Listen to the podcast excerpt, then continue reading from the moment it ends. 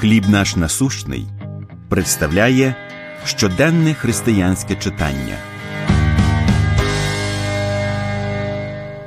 Взуття царя Колосян 3.12 Зодягніться у щире милосердя.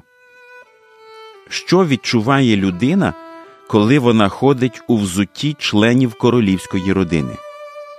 Анджела Келлі, дочка портового вантажника та медичної сестри, знає про це не з чуток.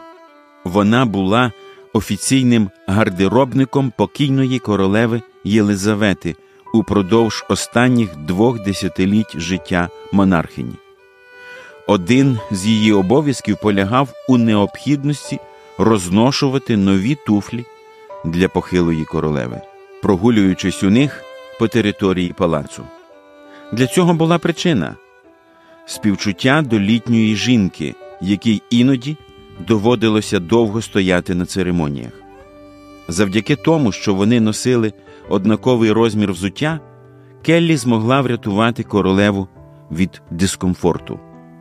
Особистий підхід Келлі до королеви Єлизавети нагадав мені тепле заохочення апостола Павла до церкви в колосах. Зодягніться у щире милосердя, добротливість, покору, лагідність, довготерпіння.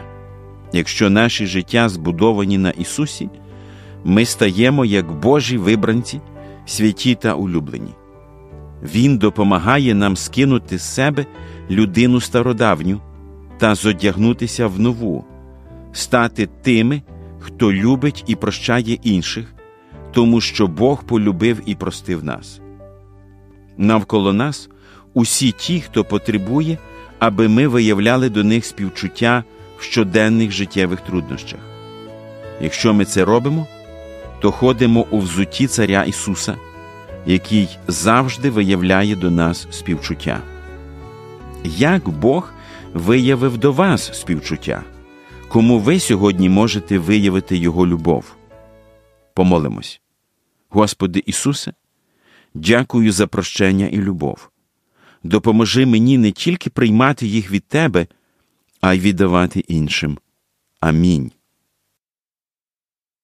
Матеріал надано служінням хліб наш насущний.